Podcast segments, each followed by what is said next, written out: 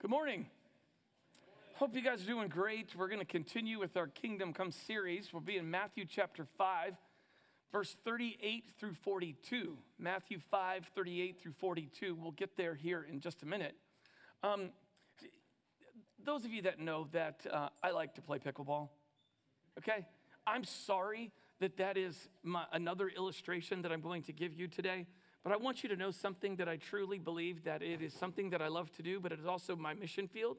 And I've had lots of opportunities to be on, on gospel. Did that, did that transition go well? Okay. It's my mission field. I love to do it. Um, here, here's, here's what took place. It's July of 2020, and we'd been learning, we we, Dana and I had just learned how to play pickleball. We were at Carpenter Park, and we were playing singles because we didn't know anybody else who had played yet. And so there was another uh, uh, father and son. And I looked at Dana and I said, That guy is tall, like seven feet tall, like really tall. And, and they were playing singles. We were playing singles. There were only two courts. Dana and I are trying to figure this game out. We're playing, we're having fun. It's very hot. They said, Hey, would you guys like to play us? We looked at each other and said, Well, it's okay. We don't care if you just began, you're beginners. Let's play. So we said, Sure. And I said, You want to split up, meaning you play with Dan, I, you know, because we're beginners. No, no, no, you guys play together. We'll play. Okay, so Dan and I are on the uh, one side of the court, and then they're on the other side of the court. The dad is six foot seven. This guy, CJ, is seven feet tall. I asked him, he's seven feet tall. He played basketball at Wilmington for Coach Kevin Keatts, And then he moved to Rutgers, where he finished his career, and he played professionally in England, and he now plays professionally in Japan. Go. So we are best friends now. Um, so uh, CJ, CJ was, I didn't know all that at the time, but we were sitting here playing, and there was a play where at pickleball you're at the net, and it gets really fast. And when you're at the net, it's important for you to keep your paddle above your waist, but I didn't know that yet. And CJ saw the ball lofted up, and he came across in only someone like seven feet can do and drilled the ball, and it hit me square in the face right here. It knocked my glasses off. The lenses went every direction. And he said, Hey, keep your paddle up. That's pickleball. And I'm, I'm stunned and I'm sitting there like, oh my gosh, that is evil. Like, that's wrong. Why would you do that? And I'm, I'm, I'm sitting here and I know you're wondering, what did you do? Like, did you get vengeance? Did you retaliate? Well, here's what it took place. I am trying to gather my manhood and my glasses at the same time. I pop the glasses in and I jump over the net and I grab Dana off of him because she was punching. No, I'm just kidding. I'm just kidding. I'm kidding. She was actually kicking him. Anyway, okay, so true story did get hit in the face, glasses did break, manhood was on the ground. Dana did not take vengeance into her hands.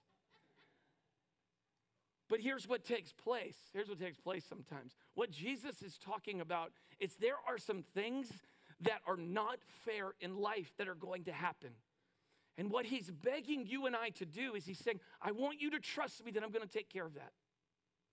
I want you to trust me that I'm going to handle this for you, even when you don't understand and even when it's not fair.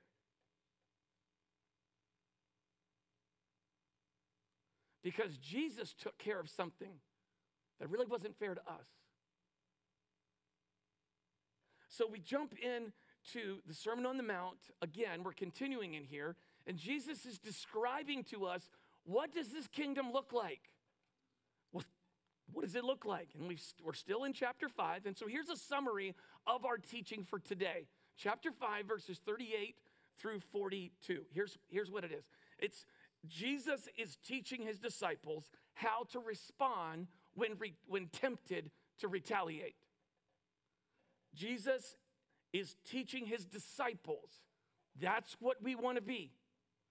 That's who we are. That's who we want to be. We want to be disciples who are making disciples. We are a family of disciples, making disciples for our good and his glory. And so um, last week, Ryan, beautiful message about trust, being trustworthy. You know, we can, we can, we are, we learn from a very young age for our no not to be no and for our yes not to be yes. You, you know, we have the saying that, and I think Ryan was saying, let, let us be trustworthy, but, but we have a saying that we grow up with, and it's, I cross my heart, hope to die, stick a needle in my, or then you look at someone, you say, do you promise? And then they break the promise, and they say, oh, my fingers were crossed. My legs were crossed. You know, from a very young age, we learn, we learned for our to not be trustworthy, for our word not to be our word. And Jesus is saying the kingdom is based on followers of me, on disciples of me, whose yes is yes and no is no. Beautiful message last week about being trustworthy in God's kingdom. Then Jesus comes and he addresses the issue of retaliation. When someone does something wrong to you, what are you tempt how are you tempted to respond? Retaliation, really the definition based on Wikipedia is is harming someone because they have harmed you. Harming someone because they've harmed you. Um, and, and so let's go ahead and jump into the text. What we realize here is that when it comes to vengeance and retaliation and all of those things that we are tempted to do, when we are truly wronged, Jesus wants us to know how we should respond. And that's what he's going to address in the text. So, verse 38, here's what it says You have heard that it was said, an eye for an eye and a tooth for a tooth. Familiar saying to them. But I say to you, do not resist the one who is evil. But if anyone slaps you on the right cheek, turn to him the other also. And if anyone would sue you, take your tunic, let him have your cloak as well. And if anyone forces you to go one mile, go with him two miles. Give to the one who begs from you, and do not refuse the one who would borrow from you. And I would just say, ouch. That hurt. That's like, ooh. Okay? So here's what Jesus is describing that he wants his kingdom to look like. And listen, it is for our good to operate like this. And so here's what he says First of all, I don't want you to retaliate. There's going to be someone who is going to harm you, and I don't want you to give evil for evil. He says in there, um, an eye for an eye and a tooth for a tooth. Now listen, this was, an, this was a common saying. They knew this. They knew what this meant. Jesus instituted the eye for an eye and a tooth for a tooth in the legal system, and there is no opposition by Jesus in saying you shouldn't use it in the legal system. But here's what took place the scribes had hijacked this and were taking this and, and, and encouraging you to enforce it personally. That's not what Jesus is wanting the kingdom to be about. That's not what he wants it to be about. The goal of an eye for an eye and a tooth for a tooth was to ensure fair and balanced judgment and sentences and allow the court systems to play out. What was taking place is that people were taking this in their own hands. And it was being it was dangerous. Romans 12, 17 says this. Do not repay evil for evil. Give careful thought to do what is honorable in everyone's eyes. You see, when we sit there, we have to ask the question are we going to repay evil for evil, or, or are we going to love our neighbor as ourselves? Are we going to, are we going to respond in love or are we going to repay evil with evil? Because if we repay evil with evil, what are we doing? We're just on this cycle. We're no different than the world. And Jesus is saying, My kingdom is going to be different. You have the power of the living God that's living in you. And there's possibly some things that have been done wrong to you. And I want you to trust me that I'm going to take care of that. It's in my hands.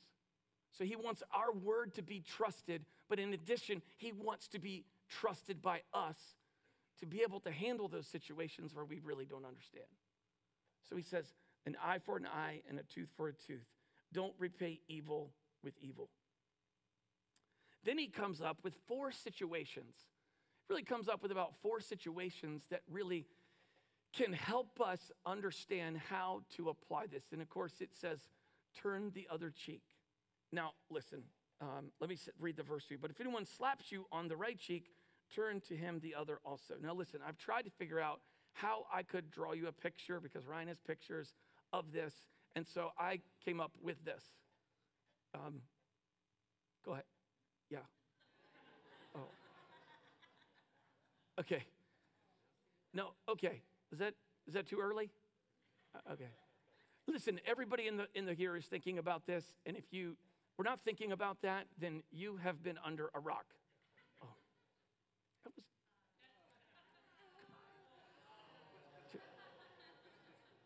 Come on, man. Where's Teresa? Okay. So here's here's what's taking place. My kids are so in shame right now. Do not retaliate against your dad. All right, so here's what takes place. If anybody slaps you on the right cheek, he says, turn to the other. If you are slapped on the right cheek, it means that, because most people are right handed, it means you are backhanded. Okay? Here's what he's trying to tell us right now a slap backhanded was demonstrated in Old Testament times and against law that it was the highest form of insult. Wasn't necessarily used for injury, but it was mostly used for an insult. And in Matthew chapter 26, Matthew addresses this because our king was slapped on the right cheek, which would have been backhanded, and listen to me, he did not retaliate. So he's demonstrating to you I'm not just telling you what to do, I'm not just telling you what to do. I'm showing you what's been done. He has not gone to the cross. He's not been betrayed. He's not gone before the high priest. He's not been mocked and made fun of. But he's encouraging them this is what the kingdom looks like. There are people that are going to come and they are going to do things against you. I don't want you to repay violence with violence. I want you to trust me that I have this. Now, let's let's make something very very clear. This is in no way suggesting that we should not protect ourselves. And let me make something even clearer. And this is in no way for us to say that if you are in an abusive relationship that you should stay. Listen, that is in no way endorsing that kind of a relationship to stay there and take that. That's not what it's saying. And if that's the case, we at Northwest want to help you. We want to help you. He's saying that there are some situations that are going, there's somebody, so let's not look at necessarily the slap, but it's an insult. They've insulted you then what are you doing? You're turning the other cheek.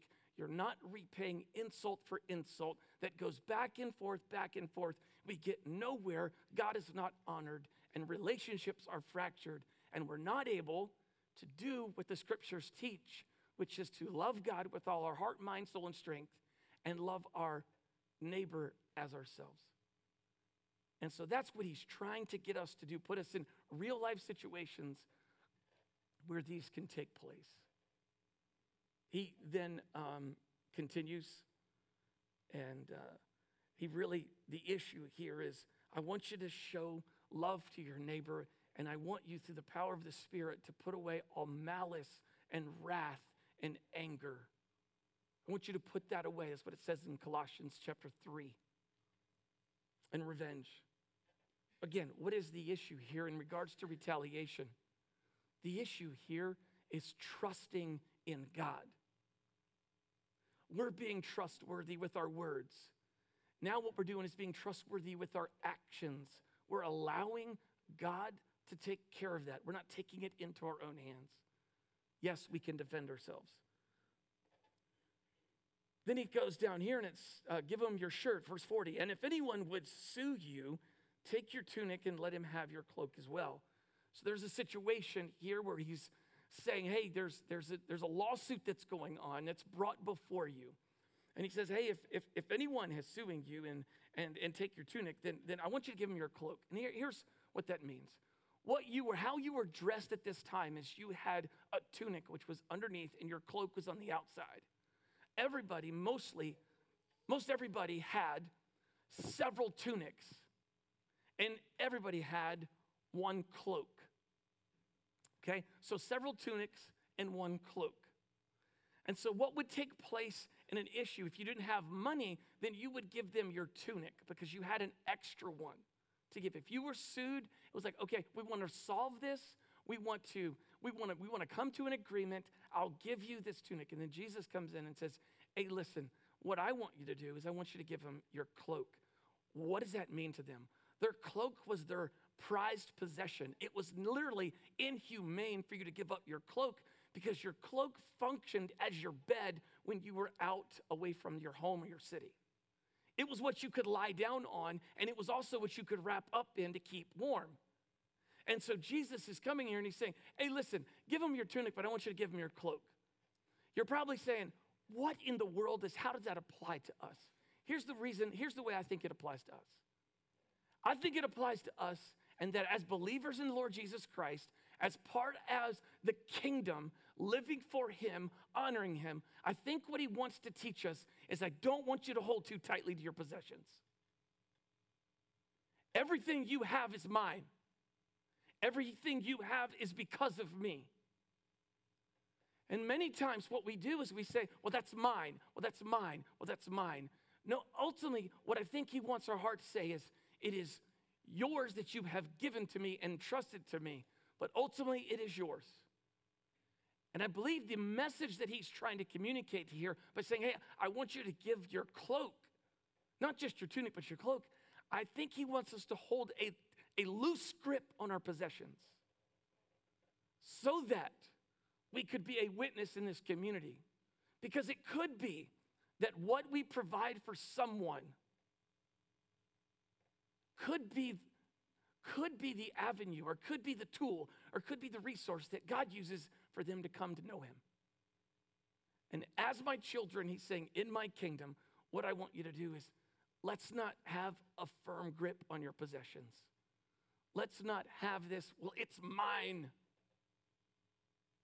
Give it to me. Let it, let, I'm letting you have this, but let it be used for my glory so that someone might know me. Okay? So, what else does he go on and, uh, and say? The next thing he says is this I, want you to go the extra mile. And, and a lot of us have heard these sayings for an eye for an eye, a tooth for a tooth. You know, go for him, go for the extra mile. And if he gives you, you give him your tunic, but also give him your cloak. We've heard some of these sayings before. So then he goes and he says, Okay, I want you to go the extra mile. He says, If anyone forces you to go one mile, go with him too.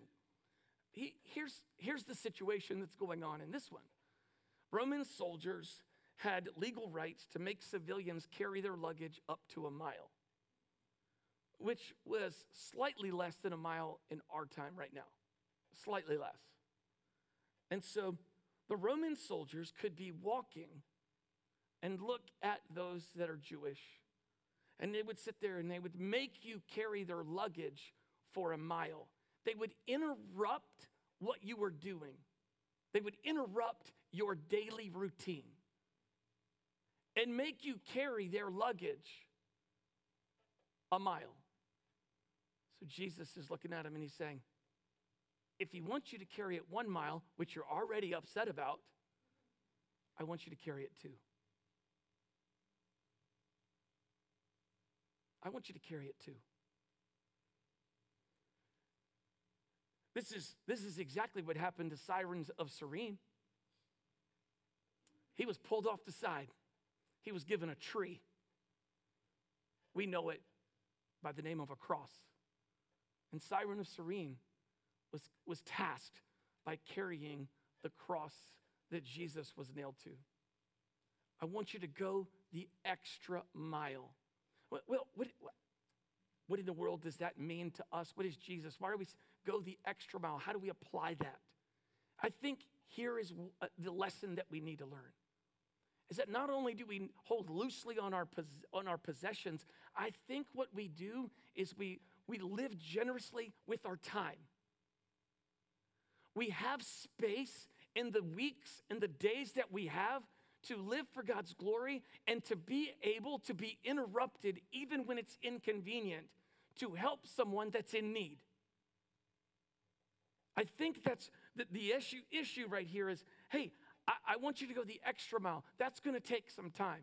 You were working on this, you were having this project, you were doing this. What I need you to do is stop and recognize that this isn't an interruption, but could it possibly be a divine interruption for someone that needs to be encouraged by the grace and love of God?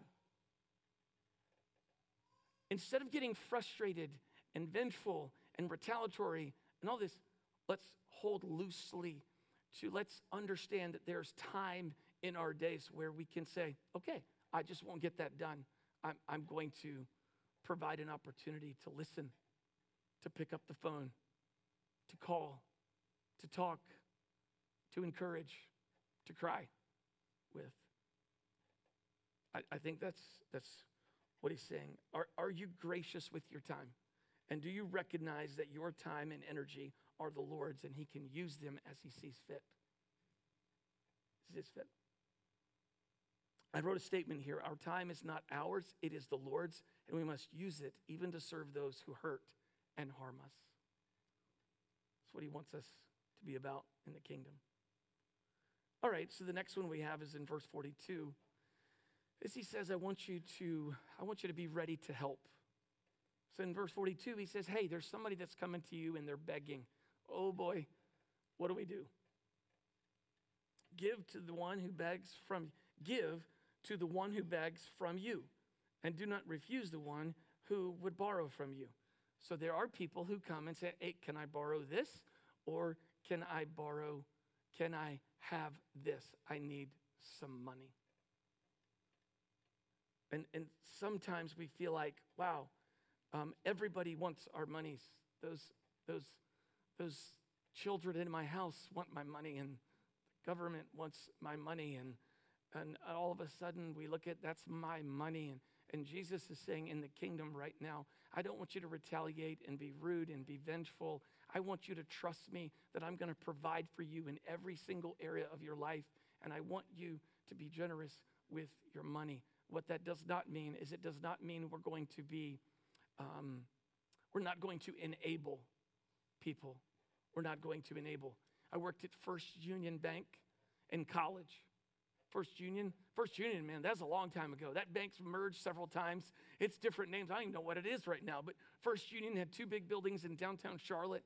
I was in college and I needed a job, and I got a job in the the the um, got a job in the mailroom. And this this was before internet. Okay, so we had to do inter office mail and communication. So take it from the ground floor, take it up to the fifth floor, take it up to the seventh floor, and I was the mailman the summer mail.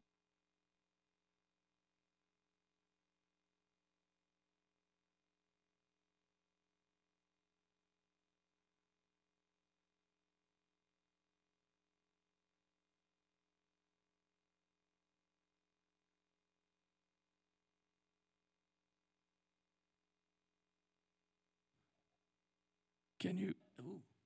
All right. So, um, so, so I'm in the parking lot, and it was every single Monday through Friday. My job was 6 to 3.30, college student, get out of my car, walk four blocks, had to clock in at 6 o'clock.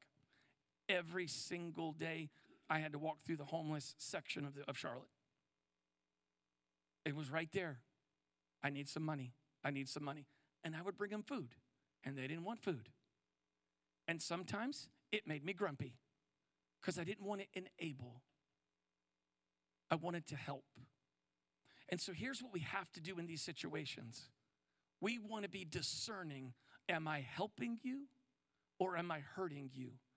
But the scripture is teaching us right now that I want you to be available with your resources to give for my glory. We have an unbelievable share fund here at Northwest, and it's because you have given to that.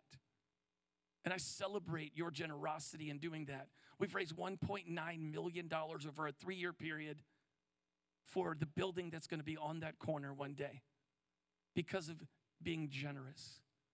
Here's a situation that people are coming to us don't look like us, don't smell like us, come from a completely different background. And he's saying, I don't want you to hold your money too tightly that you're not available to help. I want that to be a mark of the kingdom. That's what he's saying. I think that's what he's really, really saying to us right there. Um, okay, so what are we? Um, what are we going to do, and how are we going to apply? How are we going to apply the message, and what are we going to do with it? Um, I've got two things. I've got them on the screen for you. All said and done right here. We take a look. What does what do we do with this message when we walk away from it? I think ultimately the first thing that we have to realize is that when people come to us, there is a situation where we are insulted. There is a situation where people need to borrow money. There's a situation where they need stuff, they need possessions, they need to borrow things, they need finances. How are we to respond? I think the first and foremost thing that we must realize is their greatest need is Jesus, and so is ours. Because what that does is it levels the playing field. Jesus loves, for God so loved the world. That's them and us, and we shouldn't be talking about them. And what takes place is we're able to have a relationship with them as opposed to be tempted to retaliate, be vengeful, hold back, judge. That's not what the king is talking about in Matthew chapter 5, verses 38 to uh, 42. That's not, that's not what he's talking about. I, I think ultimately what we want to also see is that, and I've said this throughout the message, is trust God to handle these situations. I think ultimately what we want to do more than anything in the world, and I take this from Ryan's message last week, was we want to be trustworthy in our words. And ne- next, we want to trust God with these situations that He's going to give us discernment. We don't hold tightly to our stuff, but what we do is we say, God, this situation is difficult. I'm not going to let it be a cycle of sin where I'm going to answer violence for violence or insult for insult or whatever the case may be. I, am I'm, I'm literally going to rest and I'm going to trust you that you're going to handle this. You're going to give me discernment over who should I help. Am I enabling them or am I helping them? Not going to hold tightly to our time and our possessions because it can get just really go sideways, and that's not what he wants the kingdom to be about. Back to CJ. CJ.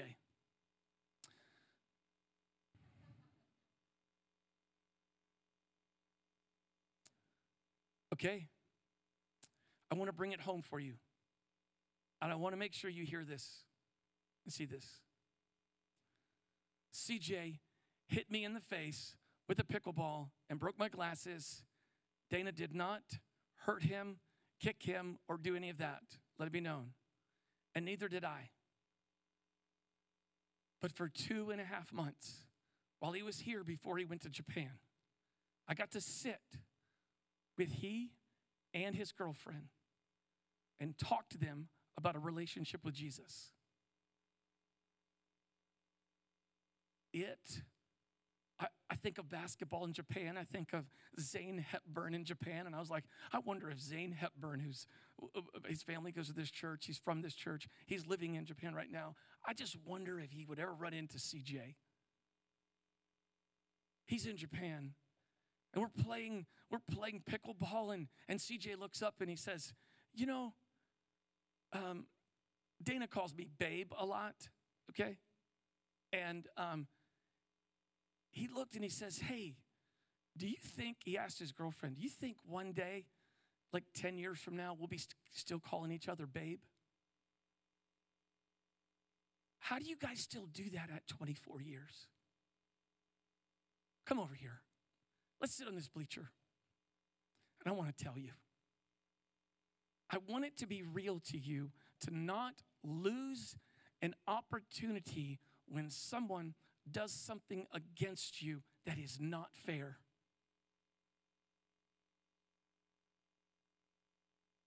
And I want us to recognize their greatest need is Jesus. Keep that at the forefront of my mind. Don't let me forget it. Don't let me don't don't don't let me miss this opportunity. God, I'm going to trust you for who I talk to, who I help, and I'm I'm going to trust you in all of these situations. But at the end of the day, I don't want to ruin a bridge to the gospel. Help me not to do that. Help me not to do that. I'd love to sit there and tell you right now that CJ, right there on the pickleball court, gave his life to Jesus. What I'm telling you right now is I don't know what he did with what he heard, but I know that uh, several times over a three month, two month period while he was still here, we got to just continue to text him, invite him to church, and be able to talk to him about Jesus. And it begins by not repaying evil for evil and trusting God that he's going to take care of things. That's what it looks like to live in the kingdom. Not holding tight to our possessions, but being a resource, our time.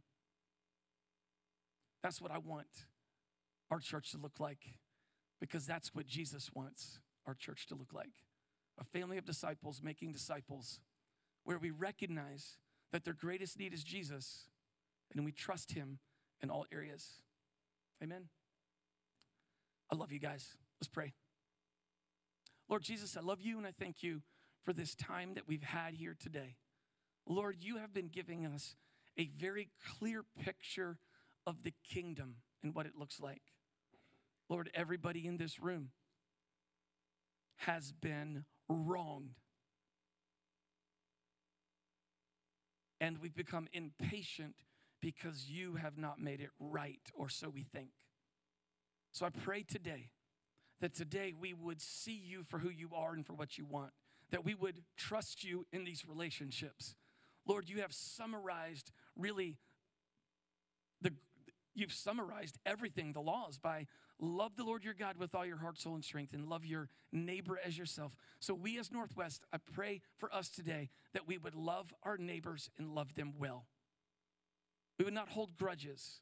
We would not take vengeance and retaliation into our own hands, that we would trust you to do what only you can do. God, you wake up dead people, you save people, you you redeem people, you forgive people. We do not.